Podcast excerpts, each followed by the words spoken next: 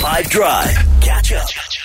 Jude is talking about penguin racing today on uh, extra, it's what the says in my notes here. Nah, it's not penguin racing. Unless you um, racing cars. That yes, If sorry. penguins were cars, then yes. That was it. Yes. What's up, dog?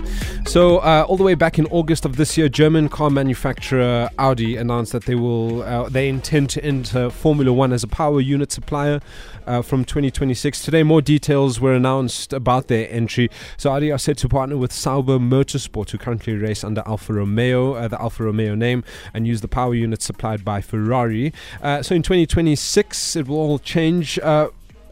For the soon to come future, the deal Sauber has with Alfa Romeo will expire at the end of next season in 2023.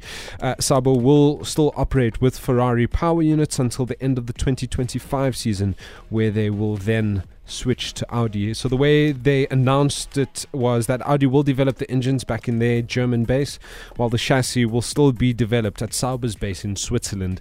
Uh, Sauber have been in Formula One since 1993. Interestingly enough, they made their Formula One debut at the South African Grand Prix.